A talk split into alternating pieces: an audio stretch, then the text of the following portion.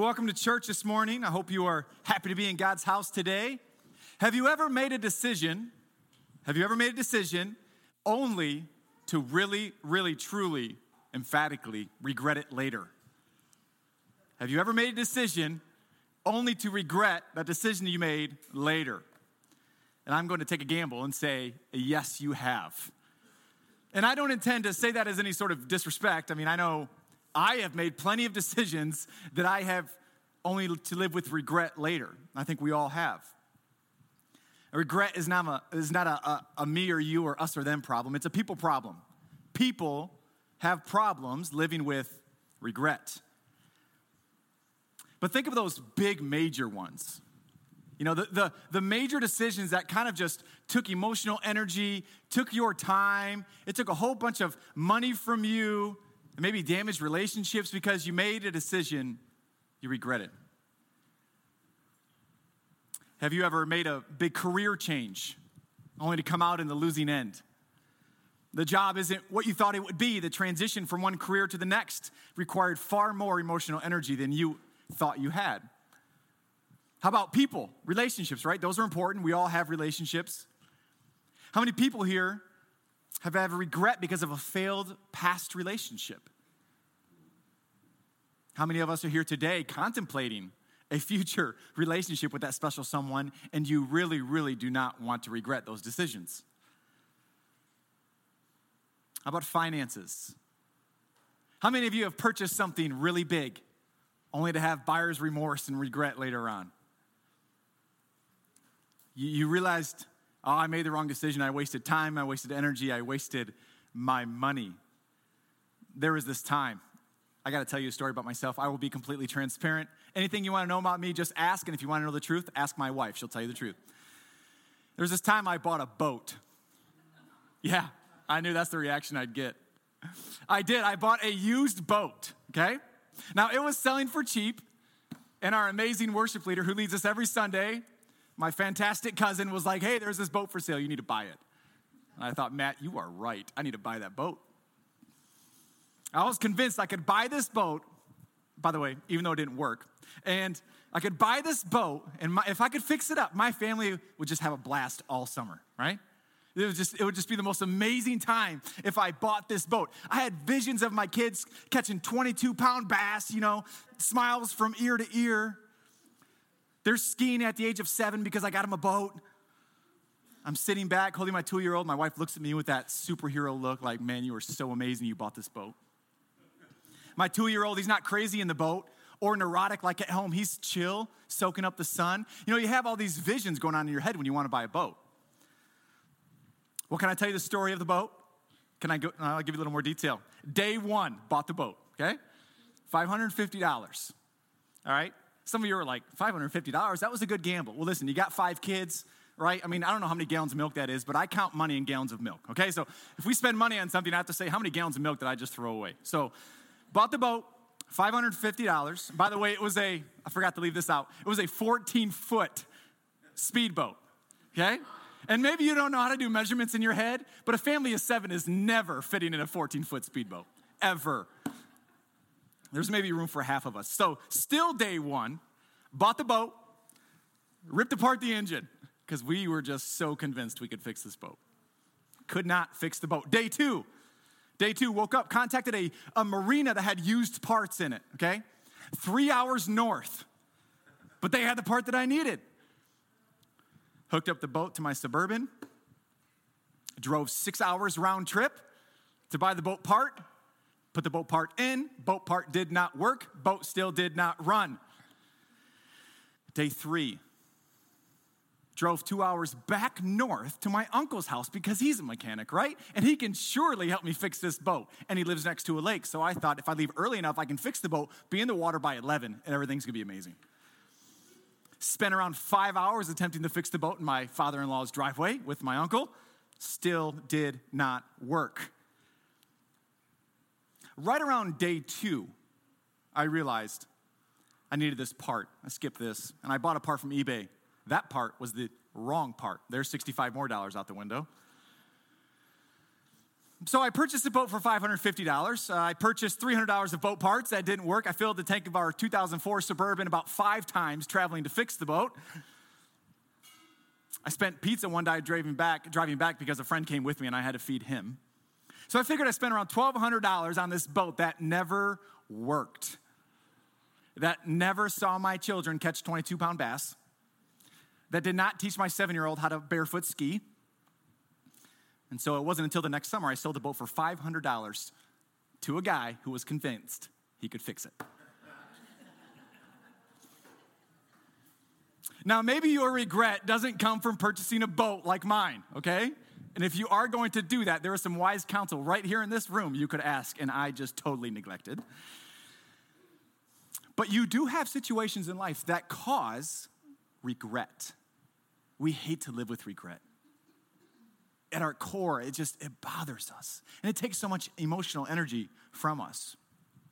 It's safe to say that we all have experienced the regret of an unwise decision. Purchasing a boat that I thought would work that never worked to begin with was an unwise decision. And this is because I made a decision based on what I think I could do. We tend to do that. We, we make decisions based on what we think we can do.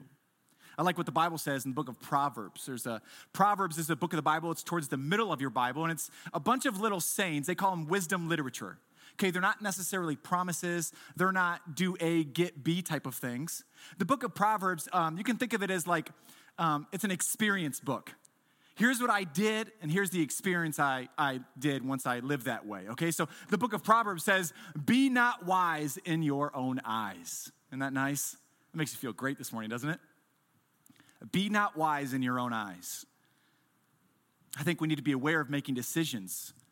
And maybe they have much more at stake than purchasing a $1,200 boat. It was not a $550 boat. I actually have to be truthful when I talk to people. But we do need to be wise in our own eyes when we are making decisions. And it's right now, at this moment, we can stop and ask ourselves is it possible then to not be wise in our own eyes? And is it possible to live each and every day without experiencing the regret of making an unwise decision.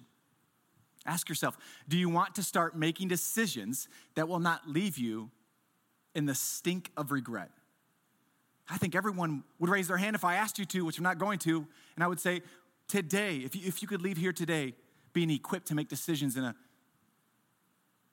in a more wise way, a, a better way without living with regret, would you want that? I think we'd say yes.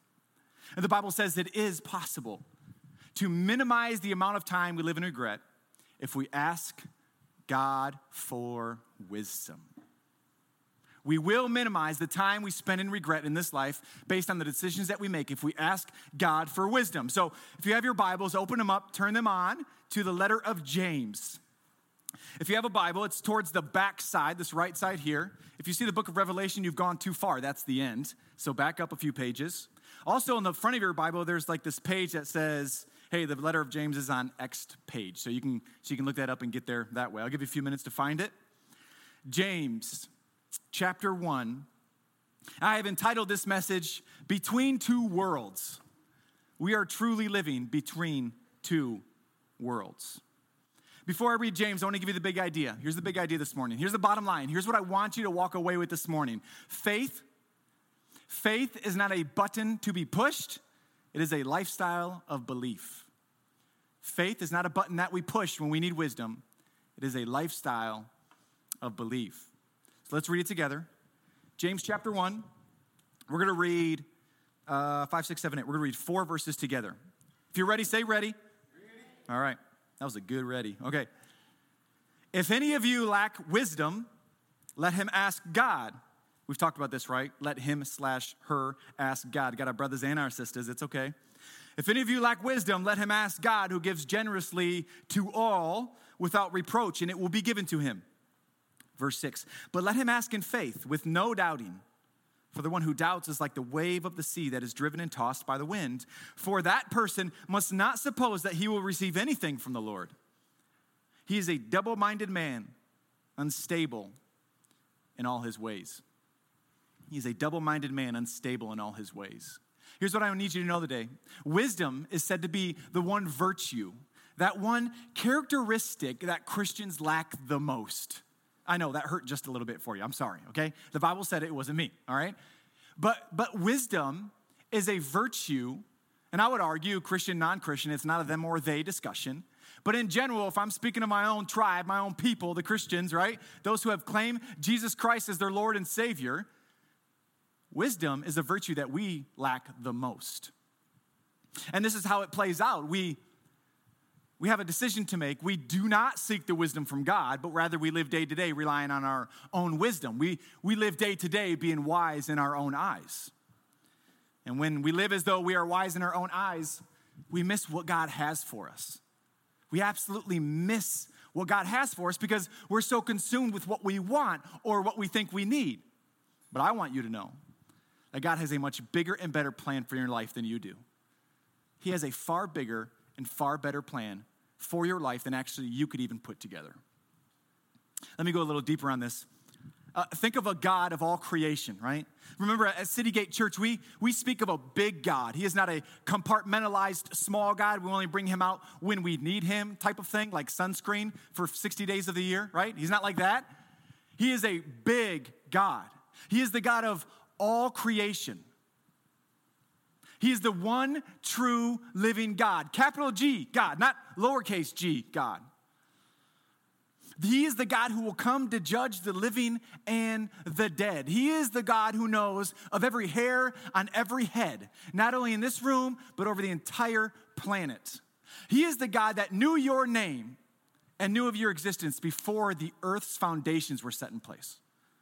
That's the God we're talking about. That's the God of the Bible. And He, He is willing and waiting to give you wisdom so your life can be bigger and better than you had ever planned. He is willing to give you wisdom that will never leave you void, that will never leave you frustrated, and that will not allow you to live in the past regret of unwise decisions. He is willing to give you wisdom, sure enough, to keep you from the crashing waves of this life. James writes, If you need wisdom, that's what he says, ask God, and God will give generously. James is a, an early Christian. This letter was written in the 40s, right? I'll do this again. Not 1540, not 1640, not 1740, but 40. Nothing before it, the 40s. This is, is probably um, this is the oldest letter in, your, uh, in the New Testament. This is the first letter probably written. And James was the leader of the first early church. And at this time, this church was all spread out all over the region. You had people following Jesus that were separated from one another, who were, who were living in their own respective towns and villages, and people thought they were crazy, they were being taken advantage of. They had a hard life to live because they were worshiping a totally different God. They didn't follow the, the religious systems of their day. And James writes to these people and he sends them this letter. And he says, if you need wisdom, ask God and God will give generously. I love this phrase God will give generously. Because this means that God will give more wisdom than is required. Because that is what generosity is. Generosity means you're giving more than what's expected, you're giving more than what is required. And this means God will give more wisdom than is actually required for your life or your circumstance. If we ask Him, He will give generously. He, he doesn't just give us what we need to get by, He gives us more than we need. But then, right after that, James provides a warning. James says, We are to ask for wisdom in faith. In faith, we are to ask for our wisdom because when we ask in faith, we're asking God while we are at the same time believing in who He is, believing in what He has done, and what He will continue to do. That's how you live in faith. That's a very practical way that we can live in faith. He, he will, when we ask God for wisdom, we want to ask God while we are at the same time believing who God is, believing what He has done, and believing what He will continue to do. I want to mention a few things about the warning. The warning, James says, let me read it again. But let him ask in faith with no doubting. For the one who doubts is like the wave of the sea that is driven and tossed by the wind. Verse 7 For a person that, for that person who is tossed like a wave, must not suppose that he will receive anything from the Lord. The combination of these words, um, the combination of doubt and belief, these uh, same combination of words that James uses in this paragraph are found in a different part of the Bible. Same exact layout, same exact words. And they are found in the story when Jesus withered a tree to death in front of his disciples. There's another part, there's a, there's a story where Jesus is teaching those who are following him about prayer, okay? He's teaching people about prayer, and Jesus, he looks over at this fig tree, and there's no fruit, there's just leaves. It's not producing anything, it's just got leaves on it. There's nothing good to pick off this tree and eat, it's, it's useless. may have looked nice, but there were no figs. And he looks over at the fig tree, and he basically, at his word, he causes it to wither and die. That's what he does. At his word, the tree withers and dies. And it was in that moment that Jesus said this to those who were following him. That's what he says. Uh, Matthew 21, you can write that down, read out the story. Matthew 21, you can read the story. Truly I tell you, if you have faith and do not doubt, not only can you do what has been done to this fig tree, but you also can say to this mountain, Go throw yourself into the sea, and it will be done and it will be done. Whatever you ask in prayer, you will receive if you have faith. That's what Jesus says. Truly, I tell you, if you have faith and do not doubt, not only can you do what has been done to this fig tree, but also you can say to this mountain, Go throw yourself into the sea, and it will be done. And then this last statement says, Whatever you ask in prayer, you will receive if you have faith. Those words belief or believe, have faith, that phrase, and the word doubt. Same combination James uses here to address those early Christians. And when they say, when he says, if you ask for wisdom, believe, have faith, do not doubt. And this is where we discover the power of this paragraph. This is where we discover the power here, okay? We need to know this because he says, but let him ask in faith with no doubting. So, what does that mean? Like, what does that mean not to doubt? I mean, I have doubts about a lot of things. Now it's almost every Sunday I walk in doubting the AC is going to work. Okay, it's that kind of doubt. We doubt a lot of things, don't we? But James here is not describing someone who is doubting intellectually. Okay? He's not describing, for the one who doubts is like the wave of the sea that is driven and tossed by the wind. I want you to think of this word doubt as having a dispute with yourself okay? James says if you seek divine, God like wisdom, that quite clearly God says that we need to live this life. We live between two worlds. We need God like wisdom. He says you got to ask for it in faith without doubting, without having a dispute within yourself.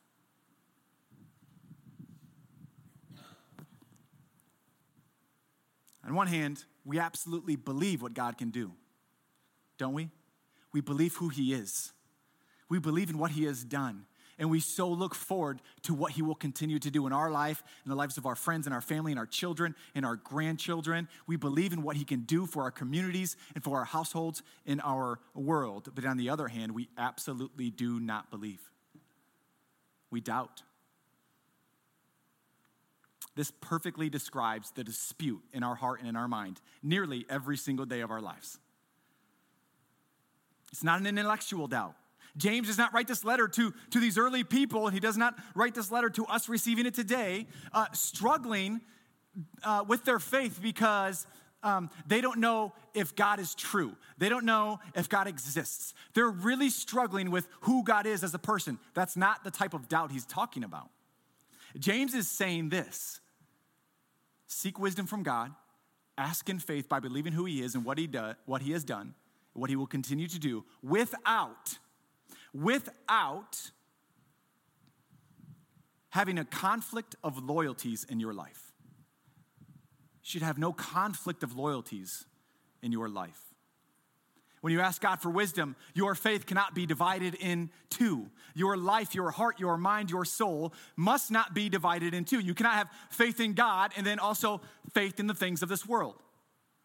You cannot set all of your hopes and dreams and plans in the person of God, as well as set all of your hopes and dreams in your career, in your bank account, in your relationships, in your children, in your area in which you live, in your vacation home, or your boat that you will purchase after today because you got inspired. Says you can't doubt. True faith is not divided between God and our body image. True faith is not divided between God and our desire for pleasure. True faith is not divided between God and our money. James says if you seek wisdom, if you desire wisdom, you ask in faith without doubting, without having this, these, the, the world and God battling for who you are inside. Let's read it again. Verse 5 and 6. Let's read it again. If any of you lacks wisdom, let him ask God who gives generously to all without reproach, and it will be given to him. But let him ask in faith with no doubting. For one who doubts is like the wave of the sea that is driven and tossed by the wind. Let me read this again now with some of the words that we just described and unpacked a little bit. Let me read it again, okay? This is the Bible with some other words. I'm not, I'm not changing the Bible. Don't send me an email or text me, okay? It's not my goal here. If any of you lacks wisdom, let him ask God, who gives generously to all without reprimand or finding fault in what you have done. If any of you lack wisdom, let him ask God, who gives generously, who gives you more than you need, without reprimanding you or without finding fault in what you have done or how you have sinned or who you have hurt. And it will be given to him. But let him ask in faith. Let him pray to God for wisdom without having conflicting loyalties in his or her life, and it will be given to you. That's what James is saying. So, knowing this, then, what? Isn't that the question?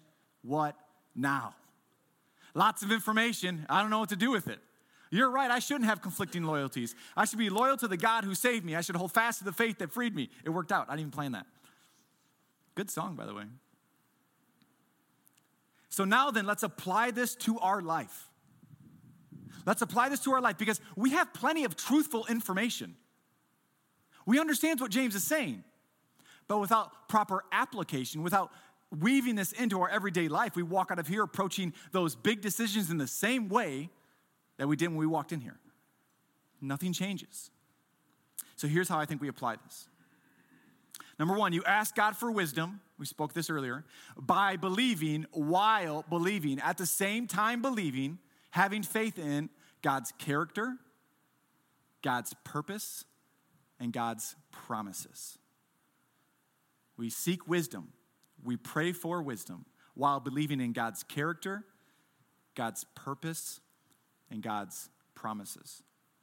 Write this down if you have your Faith Works journals. We also have free Faith Works journals in the back. They're little brown journals you can grab on your way out. We're sort of journaling our time through the letter of James this summer. And I want you to use that during the week as you pray, as you think of things in your walk with Jesus. I want you to write those down and reflect on them. You can catch one on the back as you leave, they're free. Write this down. When I am facing a decision I cannot decide what to do, I will pray with complete faith in God's character. That's the first one. I will pray with complete faith in God's character. God is good. He's the very characteristic of good. That is his character. Like, if you were to say, what does the word good mean? Where do we get that word good? Like when I say that is good, you know, the one who owns that word, that is God Himself. God is at His, his essence, He is good. There is no one like Him. And He is good because He accepts you exactly as you are here today. He will receive you and accept you exactly as you are today. Now, He's really, really good because He loves you enough to not keep you in that spot. He accepts you as you are today, but He loves you enough to not keep you there. He is perfect. God has never erred. Isn't that weird? He's never had to live with regret. He is perfect. He is right. He is love. He is grace. He is this thing you do not deserve, yet you can have unlimited access to. He is mercy. He removes the punishment you so much deserve because he's merciful. So I will play, I will pray in complete faith in God's character, knowing who God is. Number two, number two, I will pray with complete faith in God's purposes. God has a purpose. God does not just exist to exist in his awesomeness. He's just not floating around and, existing in his awesomeness. He has a purpose. He is for a reason. He is the good and gracious God. This is the God who sent Jesus Christ to seek and save those who are lost. That is his purpose to enter into our world and to reach people who are far from him. That is God's purpose on this world. This is what he is occupied with. This is what fills his emotional space. God is concerned with those who are living far from him. And he sent Jesus Christ to our world to live among us, to dwell among us, to go seek out those who are lost. His purpose is to accept you based on what he does for you, not based on what you can do for him. Please do not forget that. You will not get a bunch of go do this so God will love you type of information at this church. That is wrong. That is evil. That is from the devil. You will not get that here. We will not tell you good advice. We will tell you good news. And the good news is this that exactly where you are today, God will receive you and accept you into his family based on what Jesus has done for you in your place. That is his purpose. His purpose is to save those and love those who are far from Him. When you believe in God's purpose, you are reminded of what He has done for you. Do not forget that. Even in the darkest moments of your life, even deep in the valley, do not forget what God has done for you. It's so easy to forget, isn't it? Number three, I will pray in complete faith. I said that wrong. I will pray with complete faith in God's promises. This is where we should all start to get excited. It's, I don't know, like 79 in here. We're almost done, I swear. Because the Bible says all of who God saves and accepts and receives, God will keep. Man, we need to know that every Sunday, don't we? We walk in here, more than half of, half of us, and we actually think God has walked away from us based on what we have done or not done that week. That's the reality of our life. We are so self-condemning, it makes it just makes us sick. You do realize that the promise God has given to those who love him is that he will never leave you. He will never turn you away. Because the sin that you showed up to his throne with and said, Please forgive me, take all of this, he has taken it. And the Bible says it as far as the east is from the west. The Bible says God remembers your sin no more. We are the ones that remember our sin. We are the ones that say, God can't love me the way I am. I'm just too messed up. I've fallen too many times. The promise says, His promise says, I will never walk away from you. You will never leave my hand. And on the last day, I will raise you up for you to worship with me forever. You know that movie? Yes. He will never turn his back on you so many of us here walk in every Sunday investing in things and people, investing in the things of this world that we think will provide us with peace and wisdom and patience and love, and those things turn their back on us. They do. We'll put all of our energy and we'll put all of our life's hopes into a person, and then that relationship breaks down. And then we think, well, that wasn't what I had planned. That wasn't supposed to happen like that. And we're devastated. We'll put all of our money and security and hopes and dreams in the money that we can make. We'll put all of our hopes and securities in the money. Because we think, well, if my bank account is larger, then surely there are no more problems. Money is a lousy friend. Money is a lousy friend, and it's a horrible God. It'll let you down, it'll turn its back on you. There is only one, only one who keeps his promise in this life. That's Jesus. He says, If I have saved you, I will keep you forever. So, if you want to seek wisdom for your life, if you want to live with less regret tomorrow than you did with t- yesterday or today, you go to God who will give more wisdom than you absolutely need if you ask in faith, meaning if you ask Him while believing in who He is, what He has done, and what He will do in your life. There's a man named Paul in the New Testament. He wrote this. Check this out. For I am sure that neither death, nor life, nor angels or rulers, nor things of the present, nor things to come, no power, nor height, nor depth, nor anything else in all of creation. Nothing will be able to separate us from the love of God in Christ Jesus our Lord. There is nothing, God says, I promise you, there is nothing that will separate you from me. This is how we approach God believing in his character, his purpose, and his promise. And these are the words that should move us today. Those, this is the warning for us today. I'm sorry I said that wrong. I, I want to give you a little warning, okay?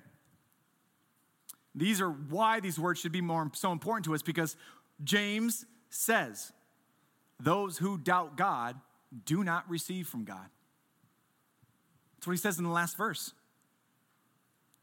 Two, uh, 7 and 8. For the person must not suppose that he will receive anything from the Lord. He is a double minded man, unstable in all his ways. You are like a wave in the ocean, and nobody knows what those things are going to do. Wherever the wind turns, that's where the wave goes. Always seeking, never arriving. Those who doubt God do not receive from God. You know, there are so many decisions that we must make in this life. But let me end with the one decision I think we all need to start with. You must decide who you are loyal to. You must decide who fills your loyalty bucket. If you strip away all the clutter, the job, the money, the problems, the pain, the relationships, the children, the house, where I live, where I don't live, what I have, what I do not have, strip away all of that, and you are still left with one decision that remains most important over all other decisions. And that decision is who are you loyal to? The Bible says that all those who are loyal to Jesus and Jesus alone will receive the promise of life. And I plead with you do not let the clutter of this life, even the clutter of the day as you leave here, this morning. Don't let that distract you from the major decision that God calls every single person in this world to think about and to make. One decision you must make in your life you follow Jesus or you do not follow Jesus. There is no in between. Those who follow Jesus are saved. They're saved. They're saved from their sin, they're saved from evil, they're saved from their selfishness, and they're saved for their future relationship in Jesus. And this is the faith. When you look upon Jesus and believe in him and who he is and what he did for you, that is the essence of your faith. Your faith is secure, your faith is real. I'm going to end with this story. There was a man hanging on the cross next to Jesus when he died. So Jesus, at about the age 30, starts to preach and starts to teach. He heals people. He walks around for about three years, and the current religious community hates it. They absolutely hate it. They miss the whole mark, they miss the point. And so he's rejected by his best friend. He's arrested. He goes to court. It's rigged. He's guilty. He didn't do anything wrong. They beat him, they whip him, they torture him, and they lead him to a cross a tree in the shape of a cross. They'd nail you on one, stick you in the ground, and you would die from suffocation. That's, that was an old ancient practice of torture. There was three people on that hill. There was Jesus and a man on either side of him. I'll read you the story. One of the criminals who was hanged ra- uh, rallied at him, said to him, are you the Christ? Are you not Jesus the Messiah? Are you not the Savior? Save yourself and save us. That's the guy next to Jesus. That's what he's saying. But the other man rebuked him, saying, Do you not fear God, since you are under the same sentence of condemnation? And we indeed, we're here because we deserve it. We're here justly, for we are receiving the due reward for our deeds. But this man, Jesus, he has done nothing wrong. And he said, Jesus, same guy, remember me when you come into your kingdom. And Jesus said back to him, Truly I say to you, today you will be with me in paradise. At the end of time, when God judges this man, here's what I think will happen. We will all lean in to figure out what exactly is going to go down with this guy. We're all going to want to know. Can that truly be the only thing someone needs to do is look at Jesus and believe in who he is and what he has done and what he will continue to do to be saved? Certainly there's more to that than that, isn't there? Isn't there a checklist I need to complete? Isn't there a bunch of stuff I got to go through, some religious stuff? We're all going to lean in and think, what really is this guy's fate? Is that all that it took? And we will watch God as he sees the, man, the man's sin. And he'll be like, Sin, yep, I, I dealt with that. I dealt with that one. I dealt with that one. I don't remember what they were. Sin, sin, sin, gone. It's all gone. I forgot about all of it. And God will see a man who threw himself upon his mercy, who knew that he deserved what he was getting, yet stared in the face of God.